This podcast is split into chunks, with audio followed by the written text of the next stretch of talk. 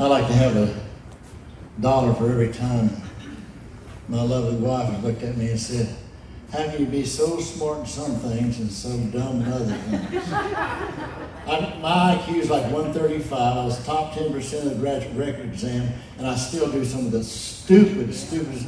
Matt come back here and said, uh, Dad, Mom said to tell you not to mention that guy's name because you're supposed to say allegedly. So allegedly, it was the name I said before. There you go. allegedly, Mr. Allegedly, that was his name. Yeah, yeah, allegedly. Yeah, well, never mind, she was in on it too. But anyway, I'm serious. I'm serious. But um, in any event, I want to share something with you.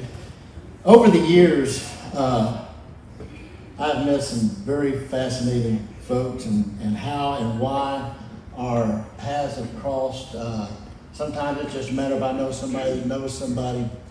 But uh, a long time ago, uh, I met a man by the name of Jack Murphy.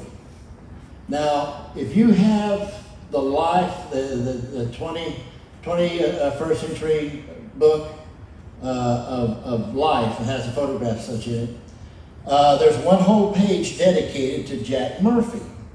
He was the number one most I don't. I think. I think it's safe now. I don't have to say allegedly. uh, jewel thief of the 20th century. I said 21st. The 20th century. Number one jewel. In fact, he was called Jack Murphy, the Surf Murphy. Uh, he had been a surfing star and all this sort of thing. Um, I asked him to come to church here, and he had. Uh, they found two bodies that he had uh, weighted down in the water near Hollywood, Florida. Uh, I mean, he had a hobby, okay? He, and uh, he had stole what the Star of India. The recovered everything except that one big diamond. What was the name of that Hope one? diamond. The Hope Diamond. They didn't recover that one. They think because he had it broke down into smaller diamonds. But anyway, uh, he was in prison in Florida, and he had uh, I forget how many life sentences with no chance of parole and hard labor. And uh, Roger Staubach and Chapman Ray and another gentleman, I can't remember, went in there to do a, uh, huh? Bill Black. Bill Glass, that's right. I knew Mr. Glass too. Uh, fine man. But anyway, uh, they went into the prison to ministry. Well, Jack Murphy, he also could play violin. He was a genius. He could play violin and played for the uh, Philadelphia uh, Symphony Orchestra. Uh, he, he was amazing. He was amazing. He surfing champion. To this day, you can go to Ron Jon's in Florida and get a Murphy Surf uh, T-shirt uh, where he was surf, surfing a championship. But he had the ability, and a friend of his had the ability to climb the outside wall in New York City of the uh, what was it, the American Historical Museum, was with all these were kept. And because of his acrobatic ability, in fact, the main way that they caught him. Now, this is what he told me. He said they knew of his athletic and acrobatic abilities, and they knew that when this robbery went down, he wasn't in Miami. so they kind of put two and two together. Uh, slowly, it took, quite, it took quite a while to con- convict him of it. But uh, after he became a Christian, he accepted Jesus Lord and Savior, he started teaching other people in the prison about the Bible, about salvation of Jesus Christ and became such a model prisoner that they commuted his sentence and actually released him in 1986, I believe it was. And it was shortly thereafter. I'm trying to think, do you remember how I met him or how I come to know him? Do you remember? But anyway, I invited him to come here to speak. And uh, he did. In fact, he comes several times. And uh, he asked me if I would go with him to uh, speak out of Valencia, California. At that time, the, one of the world's largest penitentiaries. He asked if I could go out there and and speak, go with him? I said, sure. And we went out there. The thing that amazed me about him, here he had been convicted of two murders. Here he was a well-known criminal, criminal, criminal of the century. And it's somebody that, and, and that's, let me tell you, go just Google or Yahoo, Murph the Surf. I mean, the things that he did, it just, it's amazing, the things he did. But he was a criminal genius. and then for him to turn his life over to the Lord Jesus Christ. And this is the most beautiful part. And this is true for everybody because I've met people say, Vic, you don't know what I've done. I can't get saved. You don't know what I've done. I said, let me tell you something. Paul helped to kill one of the disciples, Saul at that time. And I said, God's word says if we confess our sins, He is faithful and just to forgive us our sins and to cleanse us from all unrighteousness. I said, let me tell you something. I have known some, in fact, uh, you've heard me talk about the president of the Mongols. I spoke out in California. President of the Mongols, I don't know if you all know this. President of the Mongols was sitting there on the front row when I was speaking, came up and talked to me. A few years later, his son came from California to here. Did you know that? And he got saved. His son got saved. His son pulled time in the penitentiary too. When he left California, his mom and dad both pulled time. The leader of the Mongols. And then his son came here to this church and got saved. So we, we had, it's amazing some of the things we have seen over the years. But I think what amazes me more than anything else about all these people, we had the, the president of the Henchmen in Detroit who was on the run, came here to hide out. I happened to meet him. He came to know Jesus, Lord and Savior, worked out something in regards to overturning evidence, became an ordained minister, and served the Lord preaching the day he died. We had Barry Mayson, president of Hell's Angels out of South Carolina. They made the movie Fallen Angel about him. He moved from Plano, Texas, just to come here to this church. You see, it's all to the fact that God doesn't look on the outside as man does. He looks on the heart. And so we have seen so many people come to this church that were either, that if it was real or imagined, did not feel welcome in mainline traditional churches. But they could come here and hear a historic, traditional, gospel, a kerygma message from the inspired and inerrant Word of God. And so, what amazed me more than anything about all these people we've had here, people come here and got saved that I could go on and on it tells me and excites me about God's grace. That's the thing. I'm happy all these people got saved and served the Lord. But what it tells me is it doesn't matter what you have done. If you will come to Him with a humble heart and you accept Him as Lord and Savior of your life, He will save you. When I read the New Testament, I've just I've always been amazed at Simon Peter. Uh, it, it, seems when you, when you read the New Testament, and particularly when you read the Gospel of Mark, Mark is well, the, the events John Mark wrote down were the things that Simon Peter had told him about walking and talking and the things that Jesus taught. So when you read the Gospel of Mark, he was the secretary for Simon Peter. And so when you read these, in fact, the Gospel of Mark is the oldest of the Synoptic Gospels. Then after Mark was Matthew. And the way, the way the situation was, some of the disciples, they read Mark's account, and they said, yeah, that's, that's exactly what happened. But they would expound on other issues. That's why, you know, some people say there's, there is contradiction, but there's no contradiction. It's just in your understanding. And so they read Mark and say, yeah, that's true. And, and they write their account, but then they would fill in some areas that maybe Mark didn't, didn't record. And then we see the same thing with Luke the beloved physician. He followed Paul around and recorded the things that Paul had written down. And so when you when you understand some people try to tell you or you, you go to a secular university and try to say the Bible is full of contradictions. No, it's not. I never will forget. it.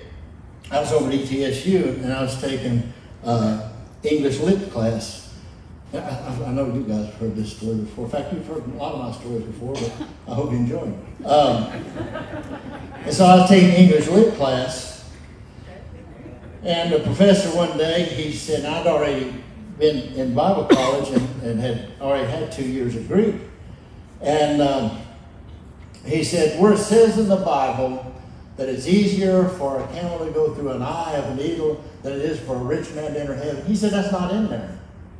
He said, it's not in there. He said, people tell you that. He said, in the original Greek, that's not in there. I didn't say nothing. I went home.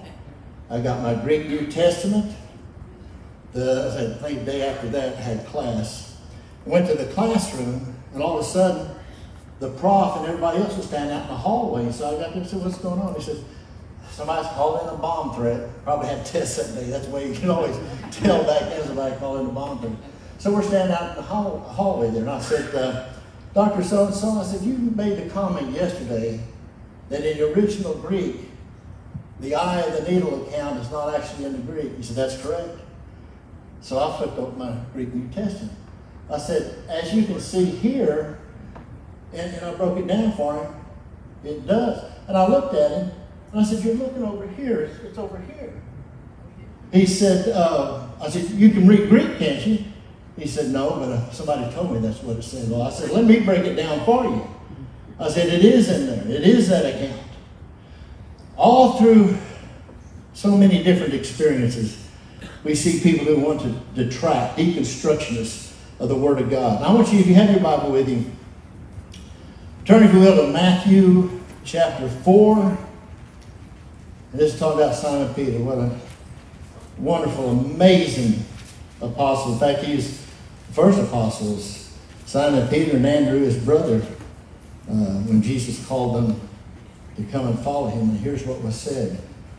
Verse 19, and he saith unto them, Follow me, and I will make you fishers of men. Let's have a word of prayer. Father, in the name of Jesus, we come into your presence. We thank you for this day and for all the many blessings that you give us. Please let your word go forth this day and accomplish all that you sent it forth to do.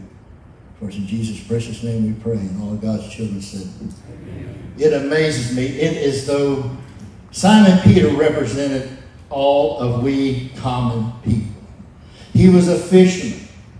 He was rough hewn, if you will.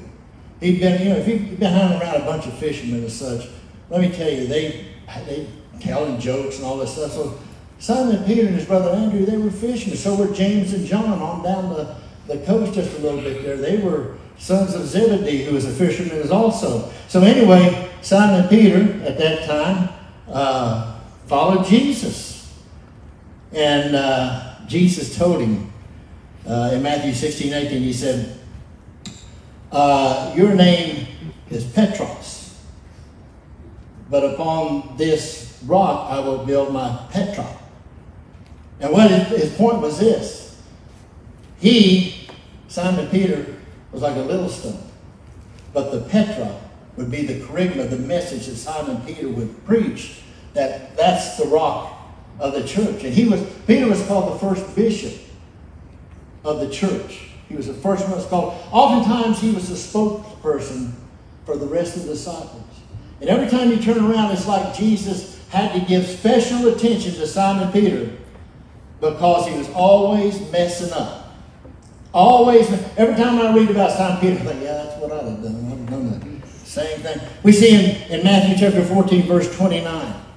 Jesus came walking on the water. Simon Peter sees him. What's he? He's always so spontaneous. He, I, I don't think there's any stop gap. He's sort of like Bo Bowman. There's no stop gap between what he thinks and what he says. Am I right, Bo? and uh, Simon Peter said, "Bid me to come unto thee." And Jesus said, "Come." So Simon Peter gets out of the boat, and you know, he's thinking, "Hmm, hmm." he starts looking down. And Jesus had to pull him up out of the water. Just had to lift him right up. If you have your Bibles, turn over to Luke chapter 22. This, this always has touched me mightily. Luke chapter 22. I want to show you something here. Uh, starting verse, uh, I don't know if I want to read all that. Let's jump in about verse 58. Because I was going to have you read from 54 to 62. But we'll just jump in here at verse 58. Matt, you're watching time for me. Yes, sir. And after a little while, another saw him and said, Thou art also of them. And Peter said, Man, I am not. And about the space of one hour after another confidently affirmed, saying, Of a truth, this fellow also was with him, for he is a Galilean. And Peter said, Man, I know not what thou sayest. And immediately, while he yet spoke, the cock crew. And the Lord turned and looked upon Simon Peter. And Peter remembered the word of the Lord, how he had said unto him, Before the cock crow, thou shalt deny me thrice. And Peter went out and wept bitterly. I think everybody here is a born again Christian to some degree can identify with that. Simon Peter was denying the fact that he knew Jesus. They recognized his accent. Praise God, he must have been from the South. They, they recognized his accent as being a Galilean. They said, You were with Jesus as well. No, no, no, no, no, no, no. You know what you're talking about. In fact, it's recorded that Simon Peter had even cursed, used profanity in his declaration of not knowing Jesus. He said, Oh, yeah, you were. And the third time that he had denied Jesus, they were taking Jesus from uh, the, the, the, the, the house of the high priest, taking him over to where the Sanhedrin is. And Peter was over there warming himself by fire. And about the time he did the, the, the last uh, denial, Jesus looked over the fire and looked Simon Peter in the eye and said he ran out of the city and wept bitterly. I've always said, when we mess up, when we sin, because Christians mess up, if we can imagine the eyes of Jesus looking at us, how horrific, how painful that would be. And sometimes we feel so guilt ridden because of what we have done that we're like Simon Peter who ran out and wept bitterly. It breaks our heart to see and to know what we have done. Simon Peter, and this is the way, like I said, I've got a redneck streak. Uh, it's just going to be there no matter what, but I keep asking God to straighten up. In John chapter 18, verse 10, they came to the Garden of Gethsemane to arrest Jesus. Simon Peter was there. You see, there is Peter, James, and John. This is the inner circle. They seem to always be hanging with Jesus. In fact, it was Peter, James, and John that were at the Garden of Gethsemane that were praying when Jesus, they fell asleep. Jesus come out and said, What, could you not watch and pray with me for one hour? And when they came up, they could hear uh, the guards coming up to arrest Jesus. When they heard them coming up, there was one of the servants, temple servant, by the name of Malchus. Do you remember what Simon Peter did? He took a sword and he swung and cut Malchus's ear off. But now I don't believe he was aiming at Malchus's ear. I think he was off center about four inches from where he was aiming. And he severed his ear, and Jesus took the ear and restored it. You see, we, we blame and hold Peter guilt because of his denial, but we've got to remember at this point he would fight for Jesus, he would die for Jesus, and he was the only one who followed Jesus after they arrested him and who was there. So many times when I, you know, when we do our Easter presentation at Freedom Hall, uh, that's the toughest thing I've ever done. Those who are behind the curtain know. Uh, it, I'm not trying to sound metaphysical or anything like that, but somehow, some way, it's like I'm there in it, Linda. It's like, whew, tears me up. It's, it's like I'm there doing whatever part I'm playing. And every time we get to that part, it, it just, just tears me up because it's like I can see the eyes of Jesus as well. I, I can know I'm, I'd be the kind of person that. Do you remember when we did the presentation and Dave Carter was playing the part of the devil? And this is the part of the crucifixion. How many were there when Dave Carter played the devil? The part, if you will recall, uh, where they laid Jesus on a cross and one of the soldiers were nailing him and David Carter played the devil, and the devil was whispering in the guard's ear, Yes, hit the nail harder. Let him have pain. Let him suffer. And I was playing the part of a, an out of time and space observer. And of course, we had rehearsed these things. But it seemed so real to me that when I grabbed Dave Carter, he told me, he said, The look in your face scared me to death. You see, I would die for Jesus. But I could also see me turning around and doing something just like Simon Peter did that'd just make you hang your head and cry. I had a professor in college who was a fantastic theologian, Dr. George Anderson. And he said, whenever you read the Bible, put yourself in the picture. Put yourself as the, the, the prime person in the account. And when you do that, even though we know that the Bible is the living Word of God, all of a sudden it'll touch you and affect you in a way that you, you hadn't imagined. That's how the Easter presentation always affects me when, when we get involved. And it takes me days to get over it, doesn't it? It just, my emotions go through, through the roof. So again, we see Simon Peter ready to do battle, and at the same time, shortly thereafter, deny Jesus. We also see an account, you know, we say, well, this is before Pentecost, this is before the Holy Spirit. But even after Pentecost, in fact, the amazing thing about that, this same Jesus who went to hide, and he was first, the first one who got to the tomb, the empty tomb. He outran, I mean, he ran uh, as soon as he heard that he is risen. He is not here, uh, as he was told by the women. And so he ran. He wanted to be there first. I think the main thing he ran so hard for is he wanted to tell Jesus, I'm sorry, I'm sorry, I'm sorry, I'm sorry. Jesus, he knew his heart. But nevertheless, Peter got there first, and he wanted to tell Jesus, but he didn't have that opportunity to do so. So even after Pentecost, then all of a sudden Pentecost comes, and this same Peter who went into hiding because of being filled with the Holy Spirit, he stood and told all of Jerusalem. There were thousands and thousands of people who came to Jerusalem for this feast as is required if you lived, uh, particularly if you lived then, I can't remember how many miles it was, I think it is within 20 miles, you, it was mandatory. You had to attend to represent your family. But in any event, there was thousands of people who weren't really Jewish, people from all walks of life around the known world, and they came. And Simon Peter stood up right in the midst of it and said, You people are the one who crucified Jesus of Nazareth. I mean, with a, with a bravery that was um, unimaginable because of the power of the Holy Spirit that gave him the grace to be able. The same Simon Peter went into hiding now was the same one that was standing up before the Pharisees and the Sadducees and telling You killed the, the Messiah, the Christos. He didn't hold back. But then you look a little later, and he's doing good. He becomes one of the, he, he's advocating for the gospel, the kerygma to be taken to Gentiles. That's us. If you're not a Jew, you're a Gentile. He was advocating that, that this message, this gospel, this good news would be taken to Gentiles. He advocated that because most of the disciples and Christians at that time wanted to make sure it went to the Jews. They were looking out for their own brethren. And Simon Peter was saying, no, this, this is for everybody. But we look over here in Galatians, and they're at Galatia, and there were those that says of the circumcision, that was the Jews and there was the Gentiles. And Simon Peter, this is after he saved, filled the Holy Spirit, all that.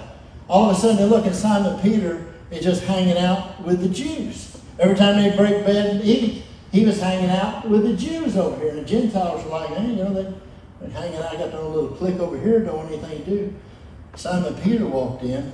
I mean, I'm sorry, Simon Peter was sitting there. Is that what I said? To get the cart before the horse. Simon Peter was there eating with the Jews and not with the Gentiles. He was making a distinction. Paul walked in, you read this in Galatians chapter 2, verses 11 to 21. Paul walked in and confronted him right before everybody. He said, Simon, Petra, why are you hanging out with the Jews? He said, Are you advocating the law now? We know, in fact, you, I want you go back and read Galatians 2, 11 to 21.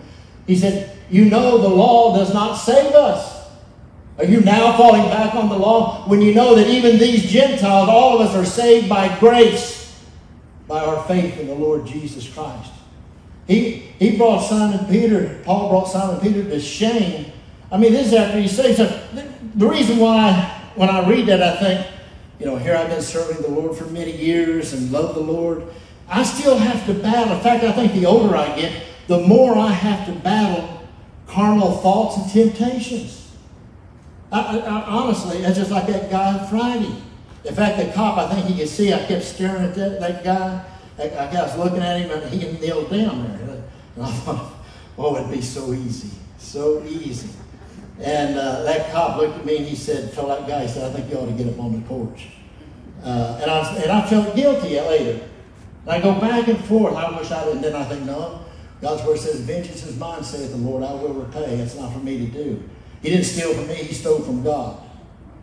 But it's still, because I love my Lord and Savior so much, I love my God so much.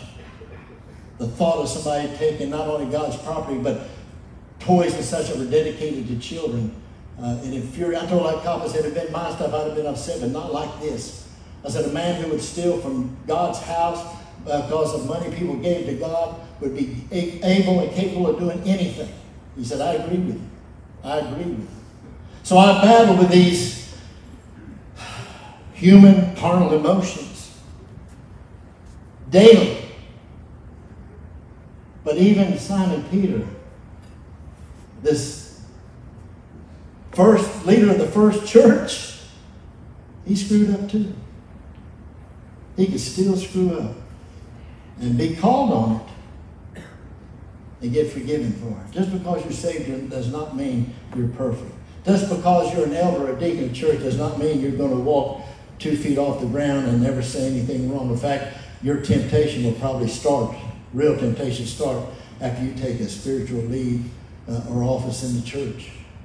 And so he was confronted at a time. We, it absolutely amazes me how Simon Peter, at one minute, can be so super spiritual. It's like in Matthew chapter 17, verses 1 to 4. Jesus took Peter, James, and John went to what was called the Mount of Transfiguration. And so Jesus took them up there, and all of a sudden it's like this spiritual curtain pulled back. And there stood Jesus with Elijah. Who was the other kid? Moses. He stood there with him because remember Moses didn't die. They don't even know where he's buried. He was transferred. Anyway, so pulled back. And Simon Peter, true to form, he just felt like something ought to be said. He said, Father, should we not build here three temples for you all? Jesus said, basically, he said, just, just be still and listen. You see, we all want it. We're all like that. I know it's just like this. We got that gun safety thing, and Josh and uh, Richard. How'd that go yesterday, Richard? Right. Good. I'm glad because I knew, you know, Richard can't ever be quiet about something. He's always got a comment. I was worried it was going to go bad, so it went good. Good. I might have got shot. Okay. but uh, sometimes we just feel like, well, I need to. Sometimes we just need, as God's word says, be still, be still, and know that I am God. Sometimes that's the hardest thing in the world to do, particularly in prayer. Uh, Lord, I need this. Lord, I need that. He knows your need even before we speak it. Be still and know that He is God. We look at the life of Simon Peter, as God's word says in James, it's though we're looking in the mirror and we can see our own reflection. It's absolutely incredible. In the year about AD 60, a wicked, evil Roman Emperor Nero. He liked to build, and he didn't like the way Rome looked. So he wanted to, he wanted to build, rebuild everything about Rome. So what did he do? He set Rome on fire. In fact, he had people that as soon as one part of Rome they got the fire out, he would send, send some of his people to go out and start fires in other places. He wanted Rome to burn down so that he could rebuild it. it very wicked and evil man. He hated Christians. He would take Christians literally and, and wrap them in pitch and tar and, and have them impaled on sticks to, to ignite it to light his garden parties. He put sticks in front of their chin because he didn't he wanted people to see the agony in their face as they burned. He, he tracked that. He did some of the most horrendous, horrific things you can imagine to Christians. And he blamed Christians for the fire because so many people were blaming Nero. Oh, no, no, what me? It's those Christians. And so then, not only in Rome, but all over the Roman Empire, they were blaming Christians. They were attacking Christians. And Peter would write, he was, if you ever get a chance, if I can pronounce it correctly, Mammalin, I believe it is Mammalin, Mammalin, yeah, was a jail, a prison that was known throughout history as the worst prison known to man. It was actually like two holes in the ground. And the people, and they would never clean it out, nothing. Paul was lowered into this prison cell. And we know this from history when Constantine came around, he had determined and helped to establish a church over. In fact, in 1968, the Pope said, We are confident we have uh, the bones of Simon Peter. And so they, they know where he had been. For nine months, he was in that hellhole, literally. And when I read that, in fact, I'll be honest with you. I was up to about three this morning, a lot of stuff going on my mind, and I, was, I couldn't help but think, here is Simon Peter who suffered, who followed Jesus, who did all that. You can't ever wonder, why did God allow that man to suffer that long under the, most horrific situation? And I remembered a book by C.S. Lewis, The Problem with Pain. If you ever get a chance to read that. And, and there was a Jewish rabbi wrote a book, Why Does Bad Things Happen to Good People? It's, even though he's Jewish, it's just got some good points in it. But God had a reason, nothing else, for the fact that all through church history, it could be said, here is a man who loved God so much that he would not renounce Jesus. And on the day he was to be crucified, Simon Peter's wife was let out first. And it said, for the first time, Simon Peter smiled. And he said, Praise God, you're going home. Told her that. said, Stay true and think about our Lord and Savior. And they got ready to take him out. He said, I have but one request. I'm not worthy to be crucified like my Lord and Savior Jesus Christ. I want to be crucified upside down. At the same time, Paul was arrested in Rome. They beheaded Paul. And they met the request because they thought it was funny to grant Simon Peter his request, and they crucified him upside down. When his bones were first taken, they were taken off from an area called the Appian Way, that they were actually hidden. It, was the story, if you ever get a chance, uh, there's a book by Stuart McMurray called In Search of the Twelve, if you want to follow this. It's an excellent book. And uh, they kept his bones as such hid, you know, the place where they were at. And like I said, when Constantine came along, his mother built, Constantine's mother built a church over the uh, in Bethlehem, the birthplace of Jesus. So they knew the historicity of that and the, the actual facts of it. And same way with the bones of Peter. You know, here when you read the life, there are those who try to say, you know, we got First and Second Peter in the epistle. Oh, he didn't write that. But you can see the, those who are scholars in the area of, of autographs, when I'm talking about original writings, they could see there is so much the way Simon Peter thought and wrote that they, they know that these, these this indeed they can, uh, is valid. That First Peter, Second Peter is written by, by Peter himself, actually a, a secretary who followed him, just like the Gospel of Mark tells about Simon Peter's eyewitness of everything that was going on. I'm amazed at this man that so much I can see in myself. I love the Lord with all my heart, soul, mind, and being, and willing to die for him. Yet in another breath, I could screw up so bad and bring reproach upon the body of Christ, and that scares me to death. But yet, through all this, Jesus never left him. Jesus never forgot him. And he is known as the first pastor of the church of Jesus Christ. Amen? Amen. Let's stand if you would, please. Father, in the name of Jesus, we come into your holy presence. Thank you for this day. Thank you for this time together. Thank you for being our Lord, our God, our Savior. Thank you for calling us and saving us.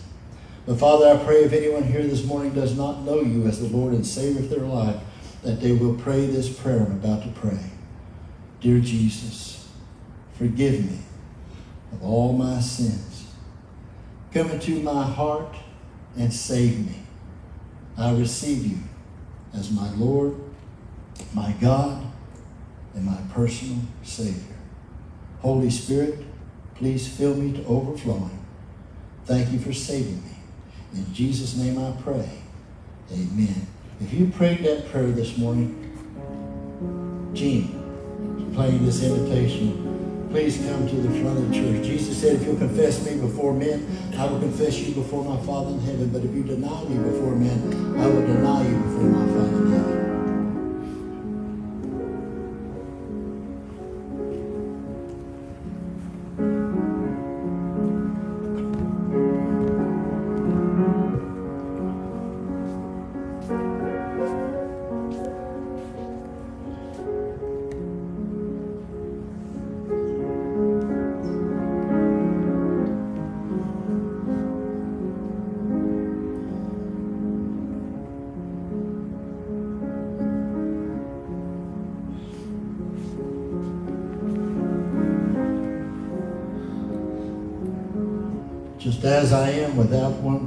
That thy blood was shed for me. I know our numbers are way down, and Matt tells me, I don't know how this, I'm computer challenged. And he always tells me, he said, uh, Vic, we, we had 400 or 500 who were watching from home this morning. So if you're watching from home, we understand. Different people ask me, say, have you seen so and so? Like I called Gerald uh, this past week, and he said, Vic, I hadn't forgotten you, but he said, I'm just really concerned about the virus. As soon as things settle down, I'll be back. I said, understand, brother. You go the way you're led. So we have a lot of people's not here, and we encourage you to, to be careful. Uh, do as the Lord leads you. But we're so grateful that you all are here. Six o'clock today, service will be outside. Dr. Matt Young will be bringing the message, and uh, hopefully we'll see you there. Father, in the name of Jesus, again, do we come before your presence. Thank you for this day. Thank you for all your blessings. We pray, Father God, that you would keep us in our going out and coming in and bring us back safely to the point of time. For these things we ask and pray in Jesus' name. And all of God's children said, Amen. God bless you.